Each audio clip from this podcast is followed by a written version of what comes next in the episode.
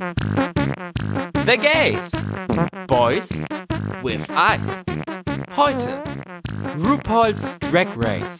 Staffel 13, Episode 11.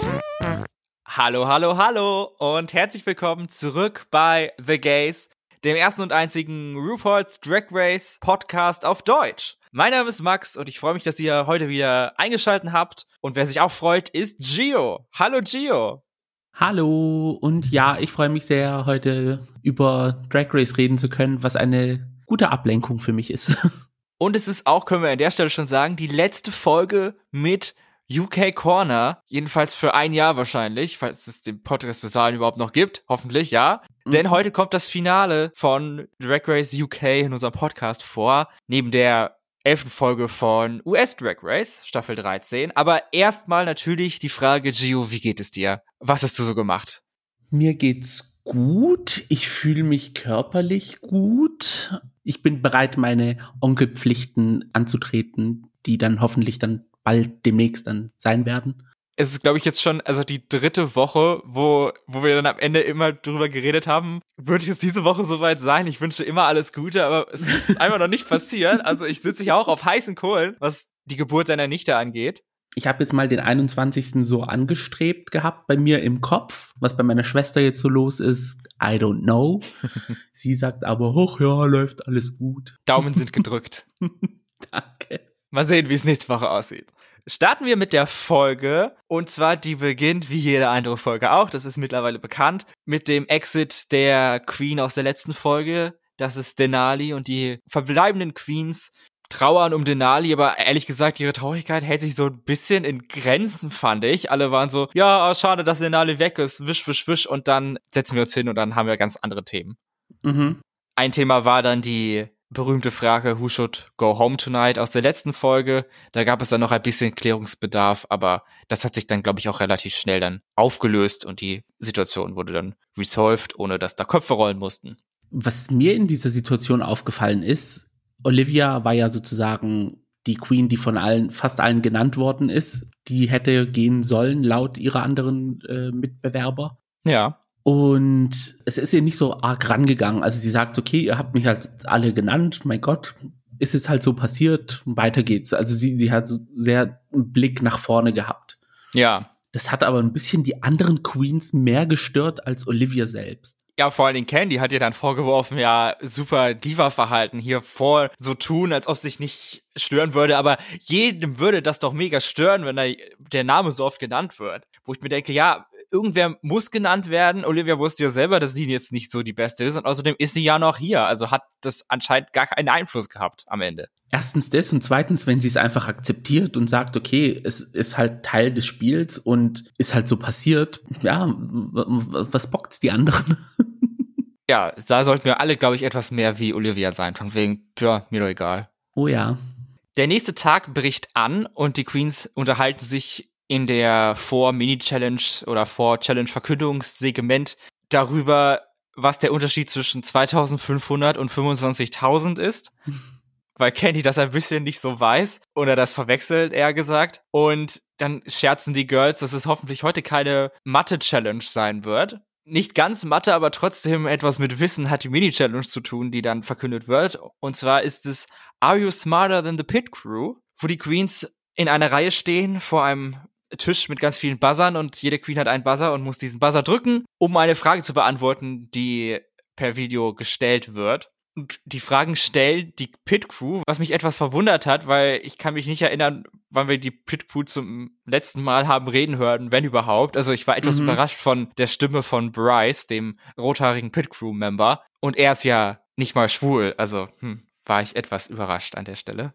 Ja, das auch. Aber das Lustige ist, Bryce selber ist ja von Beruf irgendetwas mit Raketenwissenschaftler oder sowas. Also dann dieses Segment einzuführen, are you smarter than the pit crew? Also äh, ja. äh, äh, äh okay, work. Ich fand es auch ein bisschen offensive, wenn man dann fragt, are you smarter than the pit crew? Also abgesehen davon, was für Berufe die einzelnen Personen machen.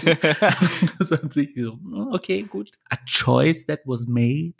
Ich bin bei der Challenge ganz bei Olivia, denn ich liebe auch Quizzes. Also so Trivia-Sachen oder so könnte ich den ganzen Tag über machen. Da gehe ich richtig drin auf. Mhm. Und die Fragen hier waren jetzt nun wirklich einfach. Es war alles Drag Race Trivia. Also konntest du alle Fragen beantworten? Mal so offen gefragt. Ich glaube, die letzte Frage, die Candy beantwortet hat mit, mit, war das mit den Hotdogs, diese Matheaufgabe da, das, da, da habe ich, da hat mein Gehirn kurz abgeschaltet. Ich habe es ja auch ehrlich gesagt nicht richtig verstanden. das Ergebnis bei mir war dann sieben, obwohl es ja eigentlich vier war.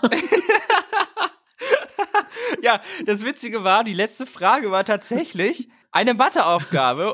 Und zwar 12 minus 8, beziehungsweise ein Dutzend minus 8. Und das ist ja 4. Und Candy buzzert und kriegt diese Frage auch dann zur Beantwortung. Und sie macht es tatsächlich richtig. Ja. und gewinnt damit auch die Mini-Challenge an sich. Herzlichen Glückwunsch zu 2500 Dollar Gutschein für irgendwas. Witzigerweise sagt sie dann im Confessional noch, ich habe 25.000 Dollar gewonnen. also war das Ganze auch wieder am Ende für den Arsch. Kenny hat nichts gelernt, anscheinend. Dann lieber als Ergebnis 7 sagen und wissen, dass man 2500 Dollar verloren hat. Dann geht es zur Maxi Challenge und das ist in dieser Woche die Commercial Challenge. Die Queens müssen einen eigenen Softdrink entwickeln, den Namen, den Geschmack, das Aussehen der Dose, ein Jingle und dann einen 45 Sekunden Werbespot dazu drehen. Und da jetzt meine große Frage, die on everybody's lips ist, Gio, Dose, Glasflasche oder Plastikflasche? Zu welchem Team gehörst du? Gute Frage, nächste Frage. Was ist umwelttechnisch das freundlichste dafür? ich glaube Glasflasche. Ich mag Ja. Glasflaschen eher. Da bin ich bei dir, obwohl ich auch ein, ein Softspot für Dosen habe. Jetzt, jetzt fällt mir gerade ein, das ist mir vorher nicht in den Sinn gekommen, aber als ich jünger war, so als, als Kind, als Teenager, habe ich tatsächlich so Dosen gesammelt. Warum auch immer. Also einfach so Getränkedosen. Ausgetrunken. Von den Red Bull Dosen immer dieses das blaue Dings, wie heißt denn das, dieses was man da aufmacht. Die habe ich dann immer abgemacht und habe sie gesammelt und an mein Mäppchen ran gemacht. Da hatte ich keine Ah. Ahnung so 30, 40 Stück von den Dingern da an meinem Mäppchen dran. Das heißt aber auch, ich hatte 30, 40 Dosen Red Bull getrunken gehabt. also nichts war es mit Glasflasche. Man muss einen Preis zahlen, wenn man Erfolg haben möchte. In der Findungsphase, wo die Queens ihre Storyboards entwerfen und irgendwie was sich Gedanken machen oder so, da kriegen wir jede Queen gezeigt. Aber wirklich drüber sprechen müssen wir jetzt, glaube ich, nicht. Ich fand es sehr interessant, aber ich glaube, wir reden noch lang genug über die einzelnen Commercials und so. Hast du eine Idee, was du gemacht hättest für diese Challenge? Mm. Wie hättest du deine Brand verkauft am besten? Es gab mal früher einen Energy Drink, den würde ich so ein bisschen, also nach dem Flavor darauf basieren. Ich weiß nicht mehr, wie er heißt, hatte aber irgendetwas mit Sex zu tun. Das war einfach wie so Red Bull mit Kirschgeschmack. Und da Mhm. hätte ich jetzt gesagt, ich hätte dann einfach einen Softdrink mit Kirschgeschmack gemacht. Einfach nur aus Interesse, um zu sehen, ob es funktioniert. Cherry Coke? Mm, Cherry Soda an sich, also nur purer Kirschgeschmack. Ja. Aber nicht Kirschgeschmack, Kirschgeschmack, sondern Hubba Bubba Kirschgeschmack. Ja, Fake-Kirschgeschmack. Aber sonst, das Konzept, da bin ich jetzt irgendwie überfragt, wie ich das machen würde. ja, zum Glück müssen wir es ja nicht machen, sondern die Queens. Ja, aber Geschmacksrichtung weiß ich wenigstens. Oh ja, immerhin. Ich, über- das war ein präziserer Geschmack, als, glaube ich, die meisten der Queens erstellt haben. Und besser als warme Milch als Softdrink. Also. Kurz bevor die Queens dann zur Aufnahme gehen, jeweils geht nochmal die Sirene los. Was kann es nur bedeuten? Nochmal sieben Monate Covid-Break vielleicht. Aber es ist nur in Anführungsstrichen die Gewinnerin der letzten Staffel, Jada Essence Hall, die da ist, um den Queens gut zuzureden und auf sie herunterzugucken. Denn ihre Kamera war zwar auf Augenhöhe eingestellt, aber der Bildschirm, wo sie dann wahrscheinlich die Queens gesehen hat, war dann nochmal acht Meter weiter südöstlich von ihr eingestellt, sodass man ihr nie in die Augen blicken konnte, sondern immer nur ihre Augenlider halt gesehen hat, weil sie nach unten gucken musste. Das fand ich etwas distracting an der Stelle. Fürs Augen-Make-up eigentlich nicht schlecht, weil man hat einfach das Gesamtergebnis sehen können, was sie zusammengeschminkt hat. Es ging nur um die Presentation, ja, das kann auch Naja. sein. Nochmal eine ehrliche Frage. Kannst du dich an die Commercial Challenge aus der letzten Staffel erinnern? Was waren die Commercial Challenge der letzten Staffel? Ja, ne? Ich weiß nicht mal, was das Produkt war. Ich kann mich nur noch erinnern, dass Jan rumgehüpft ist wie ein Flummi auf 8000 Energiemodus. Widow von Du saß da einfach nur so da und ich glaube, Gigi Good ist eingeschlafen oder so. Aber was Jada gemacht hat, keine Ahnung. Und was sie überhaupt da gemacht hatten, ich weiß es nicht mehr. Da kannst du dich an mehr erinnern als ich. Mir fällt es tatsächlich gerade nicht ein richtig bitter. Ja, aber zum Glück fragen die Queens nicht Jada darüber, weil ich glaube, sie weiß das auch nicht mehr, sondern sie gibt ihnen halt so ein bisschen Pep Talk und Positive Energy und sie redet ihnen doch mal gut zu, von wegen, wenn du sagst, du schaffst es nicht, dann schaffst du es sowieso nicht, deswegen musst du sagen, hier bin ich, hier bin ich gut drin, das mache ich und dann schaffst du das auch und dann bam und dann gewinnst du plötzlich. Ja, es war halt so dieses typische Be yourself, try to enjoy it und ähm, never give up, so dieses Standardgerede dann, was man halt immer von allen allen zu hören kriegt, wo ich mir dann immer denke, so ja, okay, was heißt be yourself? Weil wenn ich eine Trash-Person bin, die Trash abliefert in einem Wettbewerb, wo ich eigentlich abliefern muss, was, was bedeutet das für mich? Heißt es First Out, Second Out? Was, was, was will mir der Künstler damit sagen? Ich meine, Tina war in der ganzen Challenge sie selber und sie wurde am Ende dafür eliminiert. Also irgendwie bringt es auch jetzt nichts, darauf zu hören. Man muss einfach gut sein.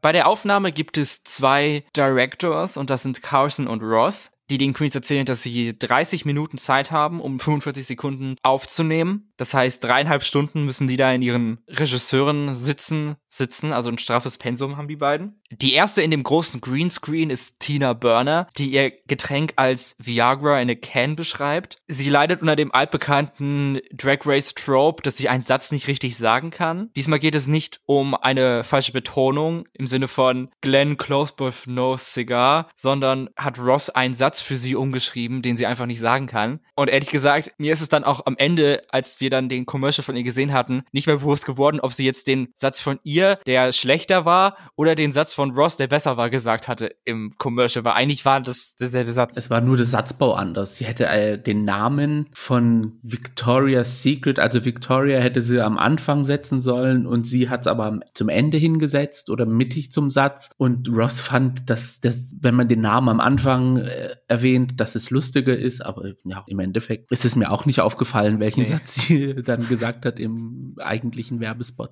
Die nächste ist Rosé, die ihren Drink als Hangover Cure beschreibt, der aber gleichzeitig einen einfach super perfekt macht, so wie Rosé eben ist, oder wie sie sich selber sieht, eher gesagt. Sie bringt auch das zweite Throwback zu Staffel 12 in dieser Folge. Und zwar hat sie die offizielle Gen Sports I Didn't Win the Rusical Challenge Face Robe an fand ich auch süß. Ich war ja, wie gesagt, super Fan von Jan und Rosé ist ja mit Jan super befreundet und ist so ein bisschen auf dem Revenge for Jan Trip. Hat sie ja, Rosé hat ja das Musical gewonnen. Mhm. Uns wird auch eine kleine so Sequenz gezeigt, dass Rosé sehr gut mit den Anmerkungen von Ross und Carson umgehen kann, dass sie ihr eine Sache sagen und sie setzt es sofort um und nicht so wie Tina 8000 Millionen Versuche braucht, um einen Satz richtig zu sagen. Professionalism einfach. Und Editing. da musst du dich immer drauf verlassen. Kommen wir zu Olivia, deren Brand super fröhlich und glücklich ist, Big Smile und Happy. Und für Rosses Geschmack ist es etwas zu happy dafür, was sie halt sich als Story überlegt hat, dass sie nach diesem Drink sucht und erst danach irgendwie glücklich ist, aber sie läuft da sofort rein mit großem Smile und ja, ich werde jetzt endlich was finden, was mich glücklich macht. Haha. So, das war eine etwas große Diskrepanz. Da muss ich aber kurz hinzufügen, mir ist aufgefallen, dass Olivia in dieser Performance so ein ein bisschen ein Plateau erreicht hat. Also klar, sie ist eine tolle Drag Queen und alles, aber ich merke so, sie kommt an ihre Grenzen ihrer Möglichkeiten. Es war halt mhm. wieder dieses, ja, die Judges haben das, glaube ich, dann auch kritisiert gehabt. Es ist wirklich One Note gewesen. Und da hat mir irgendwie so ein bisschen dieser Grit gefehlt. Es ist einfach wirklich dieses Happy Face 5000, was natürlich nicht schlecht ist. Also lieber Happy Face 5000 als kurz vorm Nervenzusammenbruch. Aber ich glaube, Olivia kommt stark an ihre Grenzen. Ja, interessante Beobachtung. Würde ich so teilen tatsächlich. Die nächste ist Simone, deren Softdrink Sweet Tooth ist für die uptight average person who wants to let loose. Simone kommt super an bei Carson und, und Ross. Eigentlich muss ich nur einen Satz sagen und die beiden sind nur am Kichern. Mhm. Ich möchte mich nicht unbeliebt machen, aber ich weiß nicht, bei Simone habe ich halt so ein bisschen das Gefühl, dass sie schon absoluter Favorit von den Judges ist und sie dann so einen kleinen Pass bekommt. Also sie hat Simone typisch gemacht, diese ganzen Simonisms, die wir seit der ersten Folge kennen. Das ist ja auch lustig, aber ich hatte mir gedacht, bei den Proben, normalerweise bei jeder anderen Queen hätten sie gesagt, bigger, bigger, bigger. Also sie, ich fand Simone jetzt nicht so umwerfend. Also so war, es ist Drag Race. Bigger, bigger, bigger ist normalerweise immer das Motto der Stunde. Aber bei Simone dreht sich einfach nur um und wackelt mit ihrem Kopf und sagt einen Satz ohne besonders in ihrer normalen Betonung und das ist dann wieder perfekt. Also ich hätte gedacht, das hätte man deutlich, deutlich größer noch machen können, den ganzen Commercial. Mhm. Und ja, das fand ich etwas schade irgendwie. Also nein, ich find's, ich fand's nicht schade. Ich meine, Simon hat das ja auch gut gemacht. Die Judges haben es ja geliebt, aber ich weiß nicht, ob es halt so fair ist den anderen auch gegenüber. Wie siehst du das? Ich habe das Gefühl, wenn Simone die Anmerkung bekommen hätte mit bigger und lauter und ja, halt generell, dass sie halt mehr hochfahren soll, dass es eine Parodie gewesen wäre von dem, was sie vorhatte. Und zweitens hat sie ja auch die Anmerkung gekriegt in einem bestimmten Satz, den sie gesagt hat, dass sie auf dem Weg ins Studio zwei Herzinfarkte hatte, wegen dem Sweet Tooth, dass sie es, dass sie da komplett zurückfahren soll und es richtig so deadpan sagen soll, dass es halt tatsächlich so ist, dass den Spaß rausnehmen soll und mit Ernsthaftigkeit antworten äh, soll. Ich finde aber, Simone macht es halt immer so spot on, dass es halt wie so ein fertiges Produkt schon ist. Also, nachdem die Proben fertig waren, habe ich mir gedacht, so, okay, Jens Spahn, hör mir jetzt gut zu. Oh. Kauf mir Impfstoff, gib dem Impfstoff frei und gib jedem Bürger eine Dose Sweet Tooth. Wir brauchen es dringend. also, so bereit war ich, mir eine Dose von diesem Softdrink zu kaufen. Ob wir auch Utica Softdrink, Utican kaufen wollen? Mhm ist dann eine andere Frage. Sie bringt ihre Disco Challenge Perücke wieder mit, diese lange rote gekreppten Haare. Dazu saugt sie an einem Euter einer großen Plastikkuh. Sie leckt eine Dose ab und lässt diese besagte Dose dann äh, fallen. Also was Jutikas Zunge diese Staffel schon durchgemacht hat, das ist äh, mehr als so manche Zunge in einem Club, wenn Covid mal nicht ist, mitmacht. Ja, Utica gewohnt chaotisch. Ich muss auch sagen, ich will nicht immer, ich muss auch sagen, sagen, das habe ich in der letzten Folge so oft gesagt. Das sagen wir schon immer. Also wenn wir mal einen neuen Titel für den Podcast brauchen, dann ist es, ich muss sagen, sein. Ja, dann müssen wir irgendwie so einen Fanschnitt machen von wie oft wir das in einer Folge sagen oder so eine Compilation auf YouTube oder so. Oh ja, ja, zum, weiß nicht, 1000 Abonnenten-Special in 8000 Jahren oder so. Als ich die Proben von Utica gesehen habe, habe ich mir schon was erhofft, dass es irgendwie im Ende dann doch ein tolles Endprodukt wird. Also, dass der Werbespot so chaotisch und so ähm, sinnbefreit ist, dass, dass es dann doch toll wird. Aber ja, ich fand es auch ein bisschen, ich würde jetzt nicht unhygienisch sagen, aber dass man dann die Dose ableckt zu Coronas Zeiten das will man ja auch ohne Corona nicht machen, also. Ja, nicht unbedingt. auch bei Candy Special K, Entschuldigung, The K Special wird etwas aufgeleckt und zwar Milch am Ende. Warum auch immer, aber finden wir vielleicht später noch heraus, ob das irgendeinen Sinn ergibt. Ihr Drink soll einen in Trance versetzen und sich selber in einen eigenen VIP-Bereich befördern, gedanklich. Also viele dieser Drinks klingt einfach nach straight up Drogen. Da hätte, wäre es auch mal witzig gewesen, wenn eine Queen einfach gesagt hat, ja, das ist hier Cocaine in a can. da doch, ich glaube, ich, ich weiß es nicht, wenn, ähm, auf Twitter war es Bob the Drag Queen, da hat irgendeiner, also er hat sozusagen einen Softdrink ähm, aufgezählt, was er alles machen kann und hat unten drunter geschrieben, also straight up Cocaine. Also, ja, ich glaube, das war zu Rosés, aber es würde auch zu allen anderen passen. Und die letzte ist dann auch schon Godmix mit Godmix God Sex Sex Juice. Eingängiger Titel, der, wie der Name schon sagt, einen nach einem langen, anstrengenden Tag beruhigen soll und beim Einschlafen helfen soll. Spaß. Es ist natürlich ein Drink, der einen super sexy und super gorge fühlen lässt. Selbst wenn man bei Rock Bottom angelangt ist. Bei Gottmix Dreh musste ich wirklich lachen, denn sie hatte diese Szene, wo sie dann Wasser trinkt und Wasser über sich schüttet. Eigentlich zweimal, nur einmal dann super sexy nochmal gemacht. Und das fand ich echt einen guten Einsatz. Also sie war dann echt soaked davon. Also im Endeffekt Alkohol. Also die Wirkung, was Alkohol auf mich hat. Ne? Makes you delusional. ich glaube, Gottmik hatte in ihrem Kopf ein besseres Konzept, als sie, was sie dann auf Papier und dann auch umgesetzt hat. Weil mir hat es tatsächlich irgendwie so dieser Unterschied gefehlt zwischen dem, ich baue Scheiße ohne den Drink und ich baue Scheiße, aber fühle mich sexy, weil ich den Drink getrunken habe. Ja. Da hat mir irgendwie so mehr, ähm, ja, halt diese, diese Diskrepanz, was die zwei Beispiele hatten, da hat mir so ein bisschen gefehlt. Ja, da können wir dann gleich nochmal drüber reden, wenn wir die einzelnen Werbespots tatsächlich besprechen. Hm, stimmt, ja. Ja, auch vielleicht gar kein so sinnvolles Vorgehen von uns. Wir hätten es einfach gleich besprechen sollen. Aber egal, jetzt sind wir hier gefangen und damit müssen wir leben. Jetzt noch einen letzten Shoutout an den MVP in dieser Sequenz und das ist natürlich der Greenscreen-Boden, der einiges durchgemacht hat, einige Flüssigkeiten abbekommen hat. Also da möchte ich wirklich nicht mit tauschen und äh, rest in peace. Dann ist auch schon Elimination Day. Die Queens machen sich fertig für den Runway und sprechen über ihre Brand zu Hause. Da werden Tina und Rosé etwas gegenübergestellt. Tinas Brand sagt sie rot, gelb, orange und Comedy Queen und Rosé sagt, sie ist beautiful and handsome, aber in New York wohl auch bekannt als Comedy Queen. Und sie sagt dann offscreen auch, dass sie sich witziger findet als Tina Burner und Tina ist natürlich von wegen, ja, Rosé überhaupt nicht so, keine Konkurrenz und so. Und das ist ja eigentlich die perfekte Challenge, um zu sehen, wer jetzt von den beiden witziger ist und den Titel Comedy Queen von New York Staffel 13 verdient hat. Möchtest du Wetten abschließen? Äh, ich habe jetzt die Folge gesehen, also ich muss jetzt, muss jetzt nicht unbedingt sein.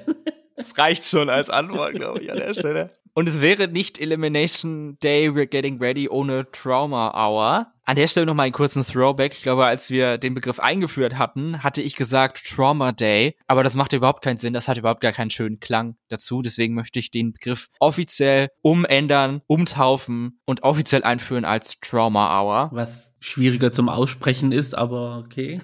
Aber witziger klingt, finde ich persönlich. und heutiges Thema in Trauma Hour ist Katie Mews Vergangenheit. Und zwar wurde sie in der siebten Klasse Opfer eines Hate Crimes, wurde von drei Menschen körperlich angegangen und dadurch brach ihr Arm. Simone, ganz die Professionalität, die sie ist, fasst das sehr gut zusammen mit That's a Trauma und es ist Trauma Hour. Mhm.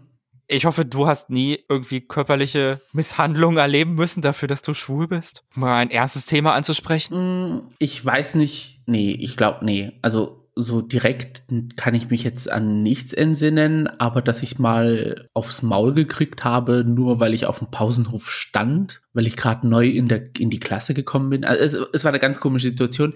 Oh. Dritte Klasse, ich bin neu in eine Klasse gekommen, die schon bestand und mir wurde dann schon so in der ersten Stunde von anderen gesagt, also von anderen Klassenkameraden, oh, pass von dem auf. Mhm. Martin. Der Martin. ist ein bisschen im Kopf. Ich so, okay. Dann stand ich dann halt auf dem Pausenhof, habe einfach mal so in die Gegend dumm rumgeguckt. Ich hatte auch noch keine Freunde in der neuen Klasse oder dass irgendjemand bei mir stand oder so. Ich stand wirklich wie so ein armer Tropf auf dem Schulhof alleine rum. Ha. Dann kommt er einfach, ich, ich weiß nicht, warum ich lachen muss, aber ich finde die Situation einfach witzig. Dann kommt er einfach, packt mich an der Schulter, dreht mich um, sagt hey und ballert mir einfach eine Faust ins Gesicht. Gott! Sofort natürlich hat seine Lehrerin gesehen gehabt. Aber ich weiß nicht, was seine Beweggründe waren. Ich weiß nicht, was davor sich irgendwie abgespielt hat mit anderen oder so. Aber es haben auch Klassenkameraden dann auch gesehen, dass ich Gesicht bekomme. Sie fanden es also witzig, dass es oh. passiert ist. Sie fanden es aber assi, dass es von ihm kam irgendwie. Ich weiß, ich keine Ahnung. Ich weiß, wie gesagt, ich weiß nicht, was die Situation war. Aber auf jeden Fall gab es dann für ihn Ärger und ähm, ich wurde dann sozusagen durch dieses Trauma dann in die Klasse aufgenommen. Also das war mein Initiationsritus oder sowas in der Art. Oh. Opfer werden von Martin. Ich hoffe, du hast dich gut erholt davon mittlerweile. Ja, ich glaube, man merkt. ja, ohne Überleitung geht es weiter äh, zum, äh, zum Runway. Es gibt in dieser Folge kein Guest Judge, sondern das volle Main Judge Panel, also Michelle, Ross und Carson plus RuPaul. Das Runway-Thema ist Beast Couture und nachdem alle dann gelaufen sind, wird jede Queen einzeln besprochen, also wird ihr Werbespot gezeigt und dann im Anschluss kriegen die Queens die Kritiken zum Runway und zum Commercial und so werden wir das auch machen. Beginnend mit Utica Queen, die in einem schwarzen Full Fur Kleid mit gelben Highlines auf die Bühne kommt, One Shoulder. Es ist so bisschen Teufel, bisschen Maleficent mit mehreren Hörnern und ganz spitzen Fingernägeln, die mich zum ersten Mal nicht bei Utica stören, sonst sind mir die ja immer etwas störend aufgefallen, jedenfalls etwas eher unpassend, aber diesmal haben sie natürlich super gepasst und ich fand es sehr gut, weil wenn man an das Thema denkt, Beast-Kultur und dann an Utica, hätte ich jetzt ehrlich gesagt mit etwas riesig pompösem, ausgeladenes, over-the-top-mäßigem denken können. Da hat es mir sehr gut gefallen, dass sie die elegante Route genommen hat und eher was Schlichtes, in Anführungsstrichen, für Uticas Verhältnisse genommen hat. Ja, sie ist eine sehr Pageant-Drag Version dieses Themas hat sie ausgewählt, um das zu umzusetzen. Ob das jetzt für Judy, ob, ja, ob sie in ihre Karten spielt, das weiß ich jetzt nicht. Ich fand es leider für das Runway-Thema und dafür, dass es Utica war, ein bisschen zu wenig. Also Du hättest dir ja lieber Over the Top gewünscht. Ja, weil wir haben bis jetzt Utica gesehen, dass sie halt immer so, so, so kreativ war und das jetzt es war plötzlich so eine Pageant-Version von Beast und ja, da hätte ich gern gesehen, was sie eigentlich als Beast umsetzen würde. Aber es war nicht schlecht. Also ich fand diese milchigen Kontaktlinsen, die haben sehr gut dazu gepasst. Ihre Schminke mit diesen schwarzen Tränentropfen, was sie da an einem Auge hatte, beziehungsweise an beiden, aber an einem etwas mehr. Die langen schwarzen Haare dazu, diese gelben und lila Highlights, was sie auf dem Kleid hatte. Also es sah nicht schlecht aus, aber es war nicht Beast genug für mich. Okay. War denn der Commercial für dich Selling Point genug für Utecan? Es ist viel passiert in diesen 45 Sekunden. Mir hat aber ein bisschen die Storyline gefehlt. Es gab keine. Nee, es ist dann irgendwie immer etwas passiert, aber ohne Begründung. Ja, dass Bryce dann dieser Kuh den Drink gegeben hat und Judica dann dem, an dem Euter der Kuh saugt und dann dadurch irgendwie den Drink auch bekommt und dann davon irgendwie glücklich wird. Und das alles ohne Voice-Over, also vollkommen unkommentiert diese Szene zu machen. Es war, es war rough einfach nur. Und in der nächsten Szene dann mit ihrer Zunge, der so ein riesiger Lappen ist, fährt sie dann um die Dose herum, aber auch ohne irgendwie Voice-Over, ohne, ja, es war irgendwie, ja, es waren sehr viele komische Szenen zusammengeschnitten, die nicht zusammengepasst haben. ja. Die zweite ist Kenny Muse in ihrem besten Comora Hall in der vierten Folge Cosplay. Und zwar hat sie einen Ganzkörper Plastik Spandex Anzug in diesem Greenscreen grün teilweise. Sie hat auf ihren Brüsten und in der Bikini Zone Fell kleben und dazu hat sie noch eine aufblasbare Alien Puppe in lila. Aber ihr Gesicht und ihre Hände und ihre Füße waren neben normalen Hautton. Also die Storyline war ja irgendwie Alien. Weiß ich nicht, ob Alien für mich Beast genug ist. Und selbst wenn, hat es mir nicht gefallen. Sie sah hübsch aus, aber es hat keinen Sinn gemacht. sie hatte gesagt, irgendwie sie ist der Alien, also von diesen abgestürzt und die andere Alien-Dame oder Alien-Viech ist am Sterben und sie trägt sie dann über den Runway, um irgendwie Rettung zu suchen. Ja, also ob das jetzt Beast war, ob es jetzt komisch genug war, ja, kann man so unterschreiben.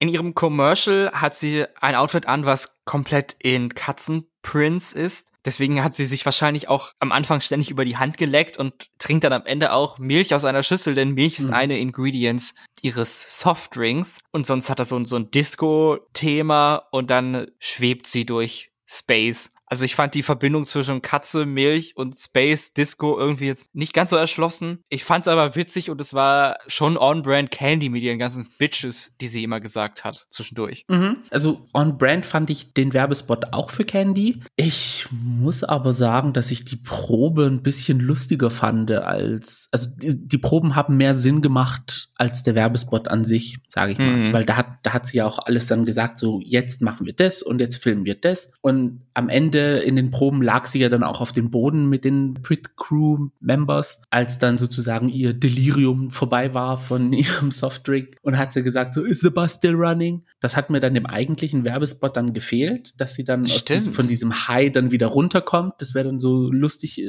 lustiger Einwurf gewesen. Da hätte man diese Bar-Szene zum Beispiel rausschneiden können und hätte das dann hinzufügen können. Das wäre dann lustiger gewesen. Aber oh, ist mir gar nicht aufgefallen, dass es gefehlt hat, aber ja. du hast natürlich recht. Tinas Outfit ist ein aus verschiedenen Fällen zusammengenähte Puppe. Jedenfalls soll sie das darstellen. Sie hat dazu eine große Schere, Nadel und Faden in der Hand. Ich fand es einen interessanten Look für Tina und ich fand es, glaube ich, gar nicht so schlecht, muss ich sagen. Ich fand nur ihren Runway Walk komisch. Den hat sie mehr so, ich glaube, sie sollte dann so besessene Puppe sein mäßig, aber es war für mich mehr Roboter. Ja, das mit dem Roboter, da stimme ich zu, weil mich hat das Ganze ein bisschen an Five Nights at Freddy's erinnert. Sie ist eine, eine von den Animatroniken, die da rumschläuft und den Spieler auffrisst. Es hat mich so stark daran erinnert. Also Five Nights at Freddy's ist ein Horror-Game, äh, also ich empfehle es keinem. Vor allem, wenn man Jumpscare-Phobiker ist, so wie ich. ja, kann ich verstehen. Und diese Augen, was sie hatte, diese, diese, dieser starre Blick nach vorne und dass sie wie so ein Zombiebär irgendwie aus verschiedenen Teilen zusammengenäht worden war, das hat mich so ganz stark daran erinnert. Dieser steife Walk. Das Outfit an sich, ich fand's cute. Da hätte ich mir jetzt aber noch ein bisschen Finesse gewünscht, dass es irgendwie durchs Make-up eventuell oder durch einen Zusatz was oder irgendwie etwas, dass das, dass das halt ein bisschen aufgewertet wird. Das hat mir so ein bisschen gefehlt.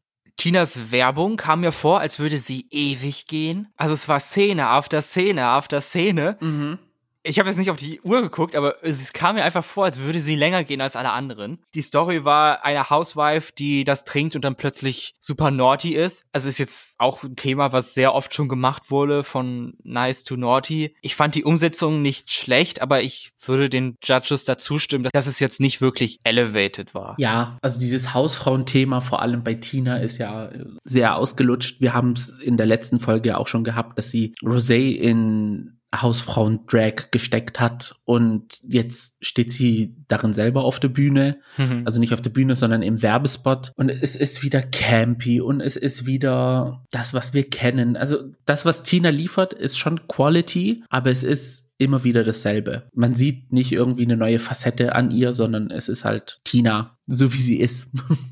Was eigentlich nicht schlecht ist für die Branding Challenge, aber es ist trotzdem nicht irgendwie genug. Eine Foxy Lady in gleich zweierlei Bedeutung ist Simone. Sie hat das Outfit an, was am nächsten an ein Actual Furry Fursuit drankommt. Ist sie ein Fuchs, der halt auch eine Foxy Lady ist. Also mit so kurzen Jeans-Shorts und so einem einfachen Tanktop und mit ganz viel Attitude. Nur ihr Gesicht war halt frei und ist nicht bedeckt wie beim normalen Fursuit. Was ich mich bei Simone so ein bisschen frage, wie viel Geld hat sie? Also das muss doch unfassbar expensive sein, sowas herzustellen. Und das ist ja auch nicht der erste. Simone hat schon einige Looks gezeigt, wo ich mir denke, okay, das war jetzt bestimmt nicht billig. Wo war es denn, dass ich mitgekriegt habe, dass so ein Fursuit bis zu 8000 Euro kosten kann? Also in Euro, Dollar weiß ich jetzt nicht. Dasselbe wahrscheinlich. Also eine sauteure Geschichte und den Fursuit, den Simone anhatte, der sah auch qualitativ sehr, sehr hochwertig aus. Also die Proportionen von Taille zu Hüfte, die Brüste, dass alles gemacht worden ist, dass diese eingearbeiteten hohen Schuhe ohne Absätze, dass sie dann darauf laufen konnte, wie ein echter Fuchs halt laufen würde. Also ich kann es dann schon verstehen, dass manche einen Furry-Fetisch haben. Wenn ich Simons Outfit sehe, dann, mm, dann weiß ich Bescheid. Simone würdest du nicht aus dem Ballpit werfen. Nee, nee, nee. Mm, mm. Gut, kommen wir zu Simons Werbespot. Ja, ich kann da eigentlich nur das sagen, was ich vorhin auch schon angedeutet habe oder einfach das, glaube ich, nochmal sagen. Also ich fand's witzig und alles, aber es war halt wieder typisch Simone. Für eine Branding Challenge ist das nicht schlecht, ist eigentlich super. Es war auch witzig. Der witzigste Moment war sie, als sie die Inhaltsstoffe aufgezählt hat, fand ich Zucker, Glucose und Glucose-Fructose-Sirup. Da musste ich irgendwie am meisten lachen, warum mhm. auch immer. Aber ja, ich finde es einfach ein bisschen, mir stößt es so ein bisschen schlecht auf, wenn sie zu Tina sagen, dass es immer das gleiche und repetitive ist und bei Simone das nicht mal ansatzweise denken, obwohl wir eigentlich in allen Acting Challenges eine Rolle gesehen haben von Simone. And that's just my opinion. Theoretisch ja. Und jetzt eigentlich habe ich auch kein Aber. Nee, ich glaube, sie kriegt da halt so einen Pass, weil, weil es halt auch wirklich immer witzig ist. Man sieht sich einfach nicht satt davon, eigentlich. Mhm. Ich glaube, sie lebt so in dieser Rolle und so in, in, in ihrer Haut, dass, dass, dass, dass es einfach so natürlich rüberkommt. Und bei Tina habe ich irgendwie immer das Gefühl, es ist so eine Art Fakeness im Spiel. Also wir haben jetzt so viel von Tina gesehen, aber ich habe irgendwie das Gefühl, man hat die echte Tina bis jetzt noch nicht gesehen. Ja. Und ich möchte auch nicht vorgreifen zu nachher, weil dann werde ich es dann da anmerken. Es, es ist irgendwie, ich weiß nicht, und es kann auch so daran sein, dass Simone's Drag halt dementsprechend dann auch elevated ist, dass sie dann sagen, es ist qualitativ so hochwertig, das, was wir auf dem Runway sehen, dass wir mit unserer Kritik dann halt zurückfahren. Und bei Tina ist es halt leider nicht so. Da haben wir schon Outfits gesehen, die fragwürdig waren. Oh ja. Oh. Und dementsprechend gab es dann halt dann die entsprechende Kritik. I don't know. Normalerweise, also vom Branding her, aber ich weiß nicht, ob Orange, Rot und Gelb Branding genug ist. If you know what I mean. Haben wir ja letzte Folge gehört, dass Tina kein Abo auf Rot, Gelb, Orange hat und auch andere Leute das benutzen. Ja. Gottmik ist 100% Videogame-Gegner Realness in meinen Augen. Und Augen ist auch das große Stichwort, denn sie hat auf ihren Schultern zwei riesige, bös guckende Augen, eins gelber, eins mit roter Iris. Dazu hat sie noch scharfe Zähne an ihrer Hüfte und an ihren Schuhen, riesige Fangs sozusagen. Dazu Signature Gottmik Tits Out mit Glitzerpasties. Ihr Outfit fand ich sehr gut. Kennst du das Computerspiel Spore? ja, kenne ich. An das hat mich das irgendwie erinnert, in diese Ursuppe, wenn man dann noch so, so ein kleines Bakterium isst. An das hat es mich erinnert, weil dann ist man, besteht man eigentlich nur aus Augen und Zähnen. Ja. Das sah original danach aus. Ich fand das Outfit an sich cute. Nichts Gefährliches, nichts äh, Ungefährliches. Ja, cute einfach die Storyline ihrer Werbung war ja, dass sie erst Sachen macht, die halt irgendwie peinlich sind oder so. Äh, einmal pupst sie, einmal fällt sie vom Stuhl und einmal trinkt sie Wasser und schüttet sich dabei Wasser überall hin. Und danach trinkt sie ihren God Mix, God Sex, Sex Juice. Und danach macht sie das alles auch, aber fühlt sich dabei super sexy und super gorge. Ich fand's ein gutes Konzept, aber die Execution war einfach nicht da. Also vor allen Dingen diese Szene, wo sie vom Stuhl fällt, war einfach genau das gleiche, nur dass sie beim einen gesagt hat, oh, so sexy. Ja. Und da war nichts anderes dabei. Der Tisch lag vor ihr, man konnte ihren Körper gar nicht sehen. Das hätte man nochmal neu drehen müssen. Und sie war auch nicht das beste Testimonial. Also sie war in ihrer, in ihrem Auftreten etwas zu, zu klein und schmal. Sie ist ja auch nicht so groß, aber da müsste man ein bisschen größer, hätte sie etwas größer spielen müssen. Und ja, gut Konzept,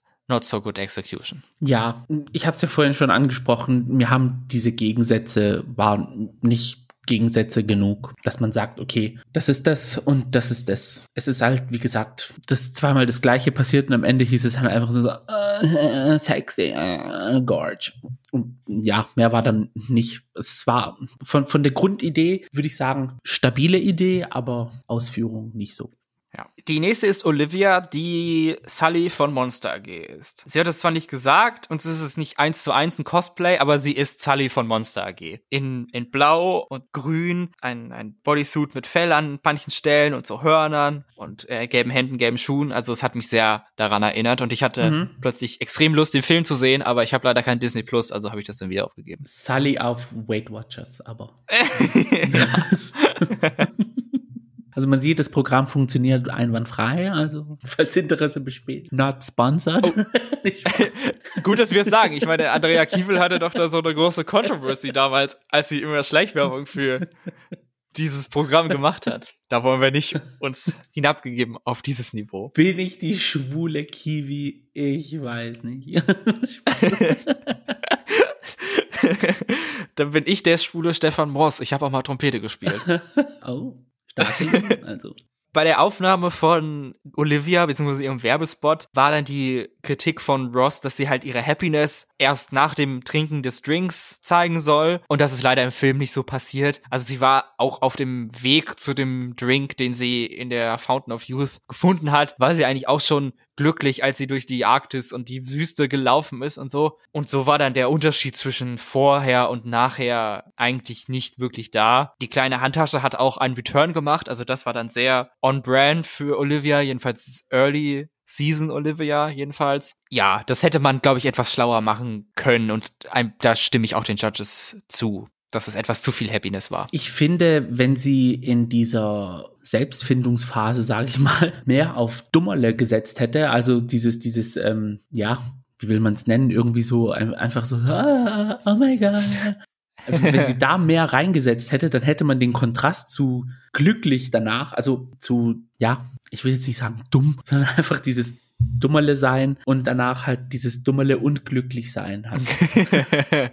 da, da, hätte man den Kontrast dann eher gesehen. Oder sie hätte einfach den Schluss einfach viel größer spielen sollen. Aber da ist, kommt dann wieder mein Kommentar, wo ich glaube, dass Olivia tatsächlich so ein bisschen an ihre Grenzen stößt und halt einfach alles ausgeschöpft hat, was sie bis jetzt hat. Außer man stellt ihr jetzt ein Klavier hin und sie ballert da drauf los. Aber ich glaube eher schlecht. Ja, Olivias Music Juice hätte sie auch verkaufen können, wenn ja. du dann plötzlich Klavier spielen kannst und so. Und singen. Das wäre doch mal spaßig. Zum Schluss haben wir dann noch Rosé mit meinem Lieblingslook für diese Runway Challenge. Ich fand, sie sah absolut perfekt aus. Ich würde da nichts dran ändern. Sie war komplett in Rot. Also sowohl ihre Kleidung als auch ihr Gesicht war ein Rotton. Mhm sie war, oder sie hat das beschrieben als Beast of the Woods meets Teufel. Dann hat sie so spitze Haare, die so, also solche Haare, die dann so spitz zulaufen an den Seiten, spitze Ohren. Ihre Silhouette sah richtig gut aus, also schmale Taille, aber dann Hips und Tits. Das haben wir von ihr auch nicht immer gesehen. Dann hatte sie Federn an den, an den Schultern und an den, an den Hüften. Überall waren so spitze Stängel, die so rausguckten und ewig lange Fingernägel hatte sie auch. Und ihr Walk hat das Ganze super verkauft. Also ich war hin und weg. Sie sah aus wie der schwule Cousin von Him von den Powerpuff Girls.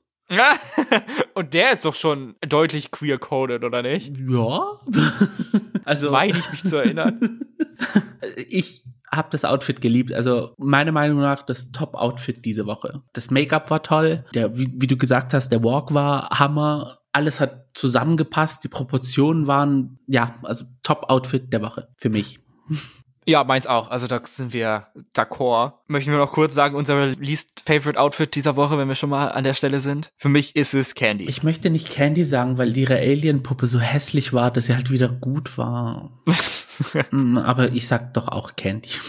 Zum Schluss haben wir dann noch Rosés Commercial. Es war wie gesagt ein Drink gegen Hangover und sie hat das sehr clever gemacht, dass sie am Anfang, nachdem sie dann praktisch aus dem Traum aufwacht, dass sie, bevor sie den Drink dann getrunken hat, äh, hat sie geträumt, oh ja, ich bin perfekt oder so, wacht sie auf und macht dann diesen Open Mouth Ugly in die Kamera starren Face, womit Asia O'Hara in Staffel 10 ja eine Challenge gewonnen hat. Mhm. Sehr schlau von ihr fand ich das ich fand die Werbung sehr gut. Sie hat mir mehr gegeben, als ich dachte, dass sie mir geben würde. Also vor allen Dingen diese, diese Szene am Strand, auch wenn sie keinen Sinn gemacht hat, wo die Pit Crew Member da irgendwie Ball spielen und sie fragen, ey, mach doch mit. Und sie, nein, ich möchte das nicht spielen. Also bin ich absolut dabei. Bei Sport sage ich immer nein.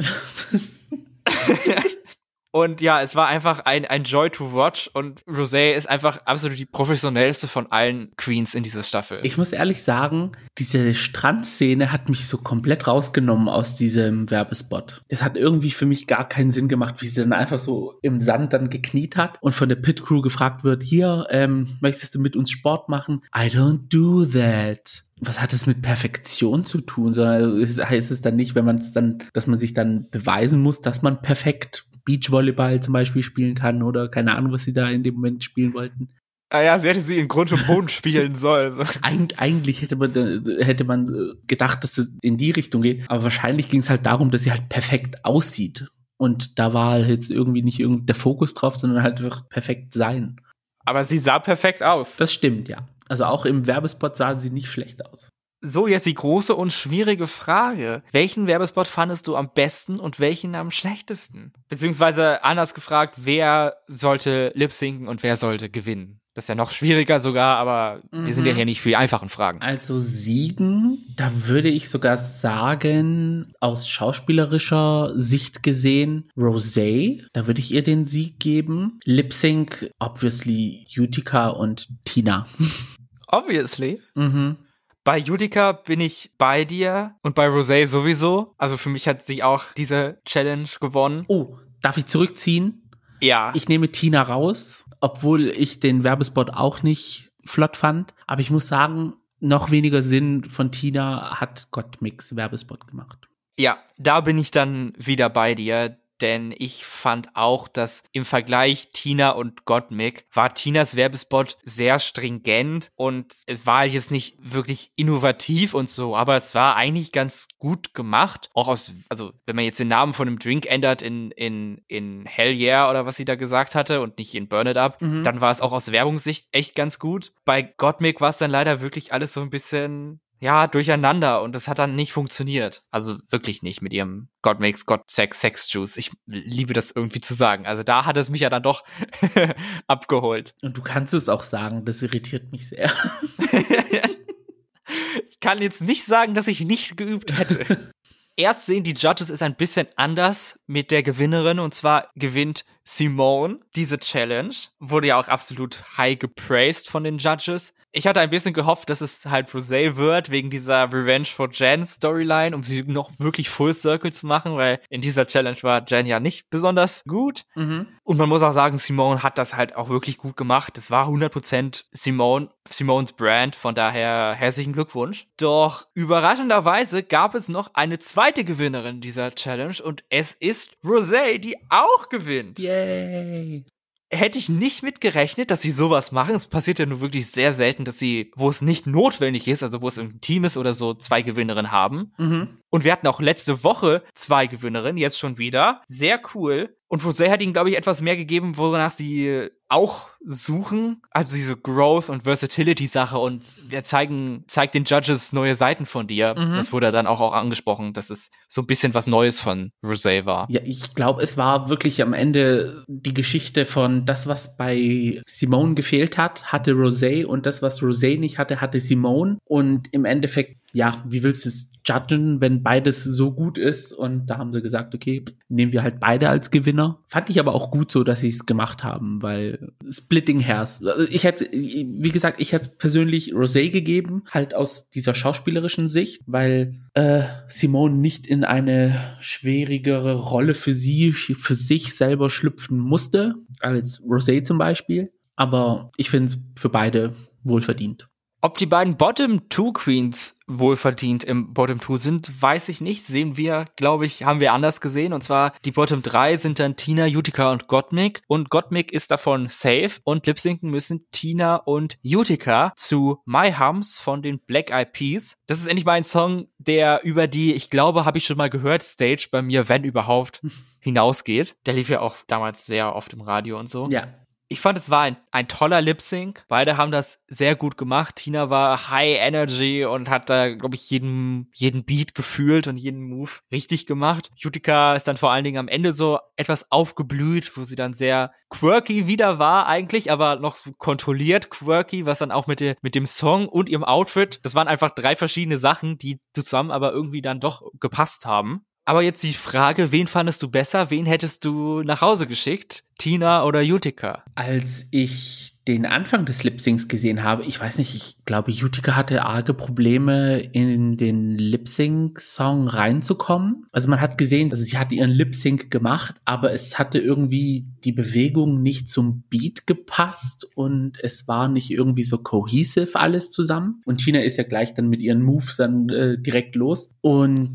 zum Ende hin, glaube ich, hat sich Utica so richtig reingefunden und jede Bewegung hatte auch ihren Sinn gehabt ja. hat doch zum Beat gepasst und diese, diese Grimassen, was sie gemacht haben, die haben auch dann zu diesen extremen Vocals, also extrem in Anführungsstrichen, aber zu den Vocals gepasst. Und bei Tina ist es halt immer auf diesem gleichen Niveau geblieben. Und ich glaube, das war halt so eine Kopf-an-Kopf-Rennen-Entscheidung, dass man gesagt hat, okay, im Endeffekt hat dann Utica doch durchgezogen und mehr entertained und hat dann dadurch auch das Lip Sync gewonnen. Also ich glaube, sie hatten einfach keinen Bock mehr auf Tina und wollten sie einfach loswerden. So hart wollte ich es jetzt nicht sagen, aber ich wollte da noch nach deiner Meinung noch was einwerfen zu dieser Situation.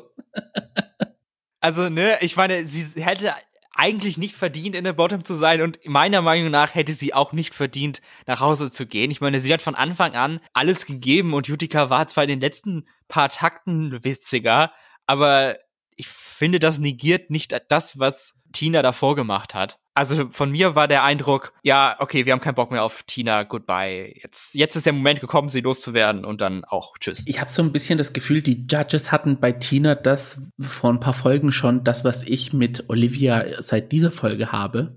Ah, ja. Dass sie kein Wachstum mehr gesehen haben. Und Tina hat tatsächlich die ersten paar Folgen ihr Brand abgeliefert, aber seitdem kam halt nichts mehr. Und wenn sie dann jede Woche sagt, jetzt ist diese Woche, dass ich richtig loslege und jetzt diese Woche gebe ich richtig Gas und wenn wir jetzt schon seit vier Wochen hören, dass sie jetzt richtig Gas gibt und es passiert halt immer noch nichts und es ist halt immer dieses, immer noch dieses Gleiche, was wir schon von Woche eins an gesehen haben. Jo, da dachten sich die Judges so wahrscheinlich, das geben wir uns jetzt nicht mehr.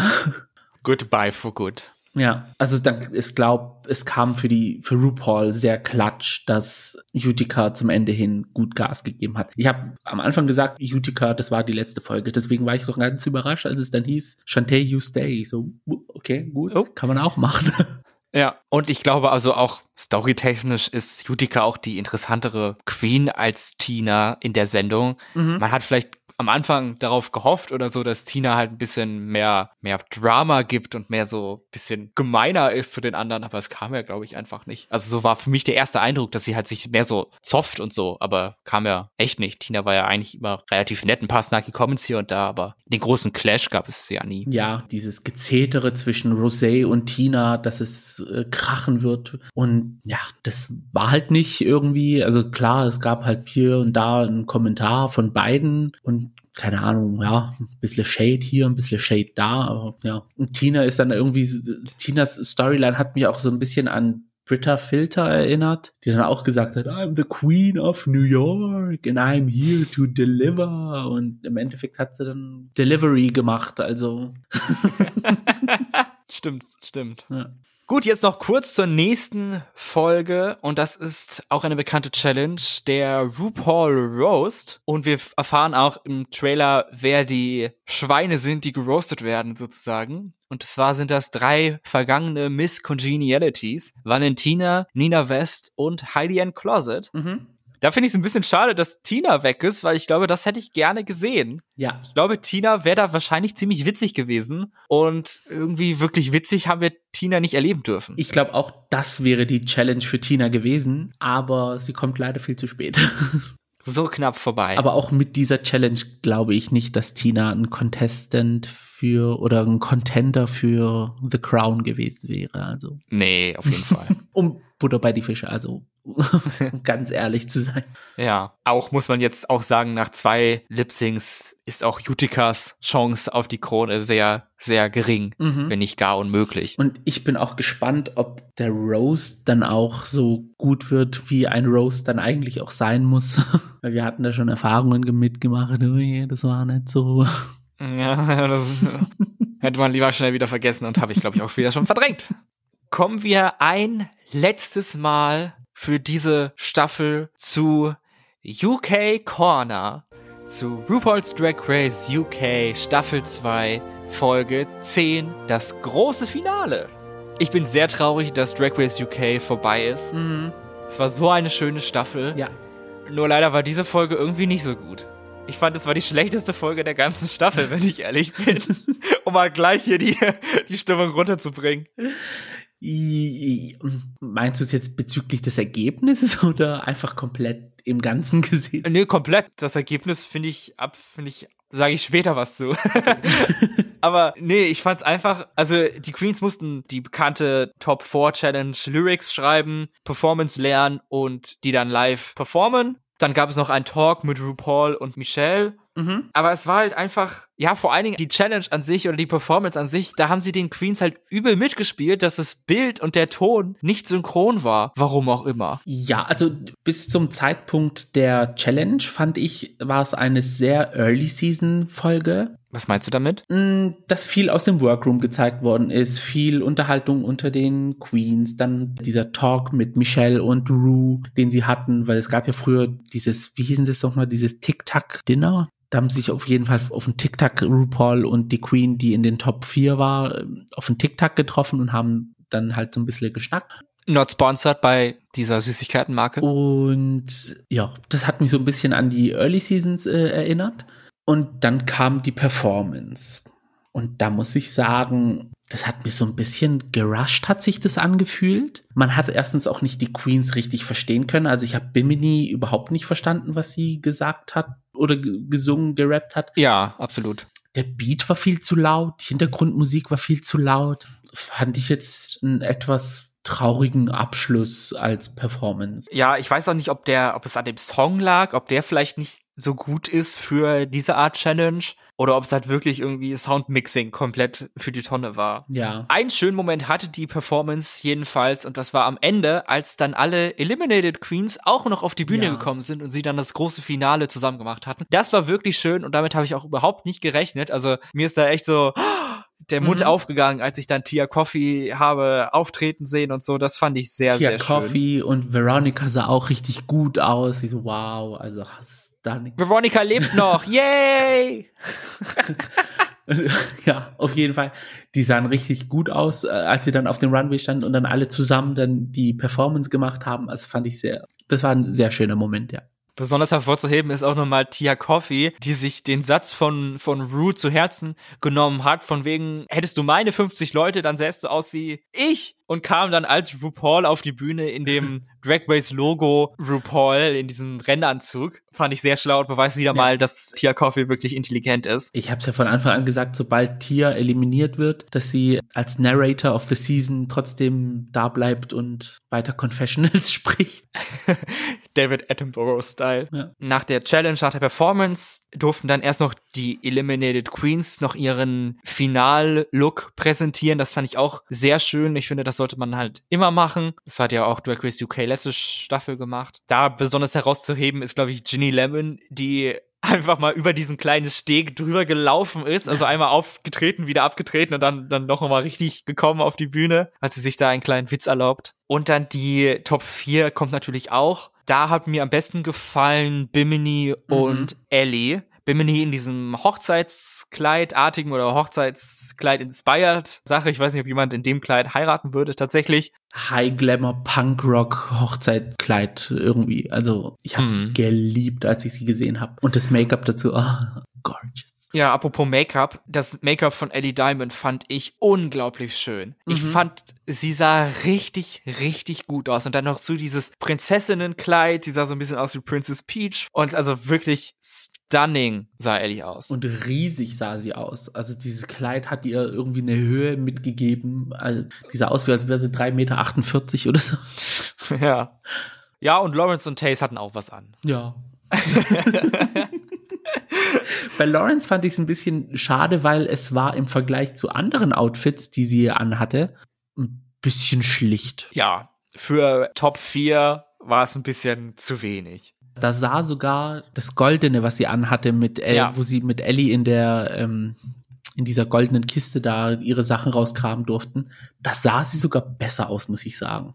Also imposanter. Beeindruckender. I don't Ja. know. Auf jeden Fall, es, es war sehr schlicht, auf jeden Fall. Aber es sah trotzdem gut aus. Also Und Taze? dafür, dass es ein Bodysuit war mit viel Fell und Federn und, und langen schwarzen Haaren. Es sah gut aus, aber nicht elevated genug für Top 4, meiner Meinung nach. Ja, ganz genau. Eine der drei darf dann leider nicht am finalen Lip Sync teilnehmen. Und zwar ist es Ellie Diamond, die den vierten Platz somit belegt. Und die anderen drei, Bimini, Lawrence und Taze, dürfen dann noch einmal Lip Sync for the Crown machen zu Still Standing von Elton John. Fandest du das eine richtige Entscheidung? Oder hättest du gesagt, nein, Ellie hätte unbedingt noch unter den letzten Kandidatinnen sein sollen? Hm. Nee, ich fand es schon gut, dass sie gesagt haben, okay, also klar ist es für die Queen selber doof, wenn es dann heißt, bye, wir machen das jetzt ohne dich. Ja. Aber ich glaube nicht, dass Ellie, wenn sie in den Top 3 gewesen wäre, auch gewonnen hätte. Also deswegen. Mich hat es auch etwas überrascht, dass Taze mit in die Top 3 gekommen ist. Ich hätte eher gedacht, dass sie halt zwei Leute rausnehmen und das wären dann Ellie und Taze gewesen in meinen Augen. Mhm. Dass es nur Bimini versus Lawrence gewesen wären. Das habe ich auch dann, ja, da habe ich auch gedacht, so dass sie wahrscheinlich so eine Geschichte sein wird, aber dann haben sie gesagt, nö, Top 3 Lip Sync gesucht, auch akzeptiert. Man war sich halt schon auch sicher, dass Taze auch nicht gewinnen wird. Ja, mit vier zumindest gewonnenen Lip-Syncs. Stimmt, das war das fünfte, was sie dann nicht gewonnen hat. Und das zählt ja eigentlich nicht. Ich meine, und in einem Paralleluniversum hat sie es ja gewonnen, weil es eine Aufnahme wahrscheinlich geben wird, wo sie gewinnt. Ja, das stimmt schon. Aber es ist ja auch kein Lip Sync for Your Life, sondern Lip Sync for the Crown gewesen. Ganz genau. Das ist ja, da wird ja immer unterschieden. Ich fand's aber gut, dass, dass, dass Taze noch mitgemacht hat, weil so wurde dann mein Early Seasons Prediction, dass Lawrence und Taze die Final Two sein werden, zumindest bestätigt, dass sie die Final 3 sein werden. Mhm. Mit Bimini dann noch. Ja, jetzt die große Frage. Wer hätte gewinnen sollen, deiner Meinung nach? Wir hatten ja letzte Woche predicted, dass wir glauben, dass Bimini gewinnt. Jetzt nach der letzten finalen Folge hättest du da auch gesagt, ja, okay, Bimini holt die Krone, soll gewinnen. Redemption-mäßig hätte ich es mir gewünscht, dass Bimini gewinnt, weil sie hatte ihre vier Siege eingefahren, aber diese vier Siege hat sie dann nach der Covid-Pause eingefahren. Also sie hat in diesen sieben Monaten in sich investiert, in ihren Drag investiert und hat sich den Arsch aufgerissen und hat vier Siege einfahren können. Ich hätte es mir so sehr für sie gewünscht, aber ich bin auch mit dem Endergebnis an sich zufrieden. ja, ich fand es etwas schwierig zu beurteilen, wer gewinnen soll, wenn man diese Folge jetzt allein betrachten würde, weil ich fand, Taze war die beste in der Challenge. Mhm. Bimini hatte das beste Runway-Outfit und for the sake of my argument war Lawrence die beste im Lip-Sync. Aber gleichzeitig hatte Taste das schlechteste Runway-Outfit, Bimini das schlechteste Lip-Sync und Lawrence war die schlechteste in der Challenge. Und in dem, was noch fehlt, war die Queen dann jeweils okay. Deswegen war es für mich dann schwierig zu entscheiden. Oder wäre es für mich schwer, schwer zu entscheiden gewesen, wenn man, wenn man gewinnen lässt. Hm. Und es ist dann tatsächlich so gekommen, dass nicht die Queen, die eine größte Entwicklung durchgemacht hat, die fünfmal mehr Support von den Fans hatte und einfach die, die Growth-Storyline hatte, sondern wir, sie haben sich für die Queen entschieden, die von Anfang an abgeliefert hat, ein bisschen zwischendrin gestruggelt hat, aber trotzdem immer eine solide Leistung geliefert hat. Und zwar Lawrence Cheney, Gewinnerin Yay. der zweiten Staffel von Drag Race UK ich freue mich sehr für Lawrence, weil ich glaube, mhm. jeder kann so ein bisschen mit ihm auch so mitfühlen. Big Girl, kein leichtes Leben, Schottland, nicht so viel Geld und alles. Aber ich habe mich dann selber so erwischt, wie ich dachte, wo ich so, hm, wo ich mich nicht so für sie freuen konnte, weil immer diese Sage, eigentlich hätte Bimini gewinnen sollen, im Hinterkopf war. Ja, also, ja.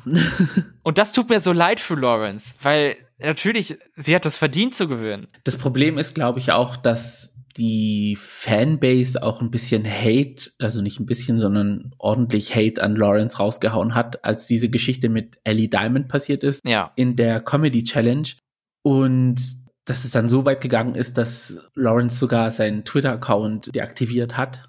Lawrence, man hat sofort gemerkt von Anfang an, Lawrence ist der Favorit von RuPaul von der ersten Sekunde aus gew ja. gewesen. Hat aber auch dementsprechend auch abgeliefert. Also drei gewonnene Challenges, hat Drama gegeben, hat Comedy gegeben, hat einfach alles gegeben, was man geben konnte. Ich kann das Wort nicht aussprechen. Vulnerability. Vulnerability. Das, das hat sie auch gegeben. Und ja, also eigentlich ist sie die perfekte ähm, Reality-TV-Kandidatin gewesen. Und sie hat auch alles, was eine Gewinnerin braucht. Das auch. Und bei Bimini war es einfach theoretisch wäre sie ja in der ersten Folge auch eliminiert werden können. Also sie, wär, sie hätte rausfliegen können und hat dann von Folge 1 bis jetzt so ein, ein, ein, ein Wachstum gezeigt. Das tut dann mit den Leuten irgendwie so ein bisschen was machen, dass sie sagen, okay, guck, sie polarisiert in dem Sinne, da sie eine gute Person ist, in Anführungsstrichen gute Person, irgendwie hat's dann was mit den Leuten gemacht. Und ich, ich, ich gönn's beiden. Also hätten beide gewonnen, also hätte RuPaul gesagt, wir machen wieder ein Tie, Bimini ja. und Lawrence. Ihr gewinnt beide. Ich hätte es akzeptiert, so wie es ist. Eher akzeptiert als mit Monet und Trinity. Ja, ja, Double Crowning hätte mich auch sehr ja. gefreut. Also drei, alle drei Optionen wären für mich, sind für mich okay. Also Lawrence hat wohl verdient gewonnen. Und ich glaube, also ich glaube, dieser, dieser Gedanke verfliegt jetzt auch mittlerweile. Also, dass man dann so ein bisschen im ersten Moment ein bisschen schockiert war, dass Lawrence dann doch gewonnen hat. Mhm. Und so, jetzt ist Lawrence die Gewinnerin und ja, das ist auch schön. Es macht halt Sinn. Es macht einfach Sinn. Die Queens erfahren, wer gewinnt, ja auch erst mit der Ausstrahlung, mhm. denn es werden ja verschiedene Versionen aufgezeichnet. Hast du das Video gesehen, wo die Queens reagieren darauf, wer gewonnen hat? Ja. Das war ja so ein Event hostet bei Charity Shop Sue. Ja. Äh, 15 Minuten war auch ganz, ganz witzig gemacht. Hast du, ist dir aufgefallen, was Taster gemacht hat? Beim Crowning oder? Ja wo Tace dann aufgesprungen ist und dann vor Freude gehüpft hat.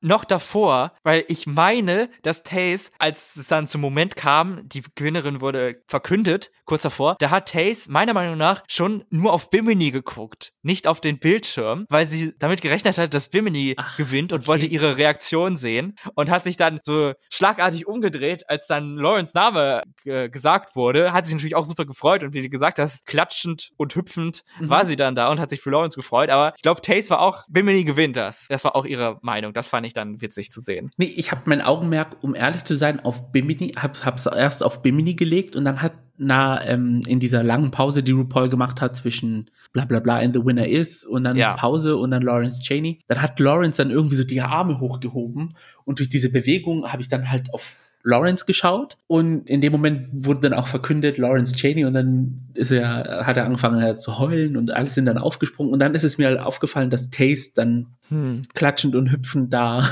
durch die Gegend springt. Also, aber ich habe nicht darauf geachtet, dass Taste davor auf Bimini geschaut hat. Also da, da musst du und ihr vielleicht noch mal reingucken in das Video und darauf achten, ob ich da einfach nur einen Knick in der Optik habe. Aber ich glaube, Taste war auch der Meinung, dass Bimini gewinnt. Wir wurden eines Besseren belehrt. Tja, und damit wäre unsere Reise bei Drag Race UK Staffel 2 auch abgeschlossen. Wir verabschieden uns von UK Corner und laufen weiter. Die Ecke lassen wir hinter uns. Mhm. Und sofern jetzt nicht plötzlich aus dem Nichts eine weitere Staffel Drag Race läuft in irgendeinem Land, wird es von nun an jetzt erstmal für ein paar Folgen jedenfalls noch weiter nur um Drag Race US gehen. Können wir uns darauf konzentrieren. Genau. Vielen Dank an UK für diese schönen zehn Folgen mit dir. Es war mir eine Freude. Mir wird's fehlen.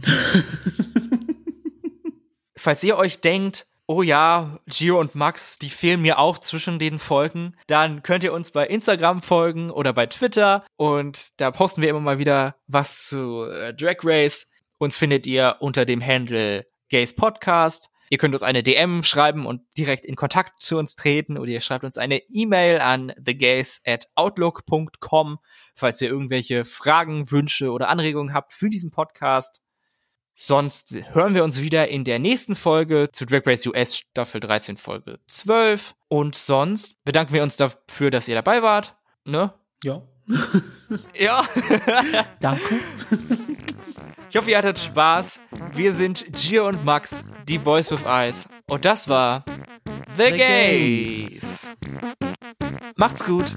Ciao.